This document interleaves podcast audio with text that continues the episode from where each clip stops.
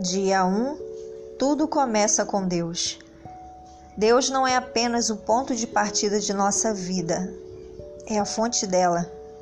Para descobrir seu propósito de vida, você deve recorrer à palavra de Deus, não à sabedoria do mundo.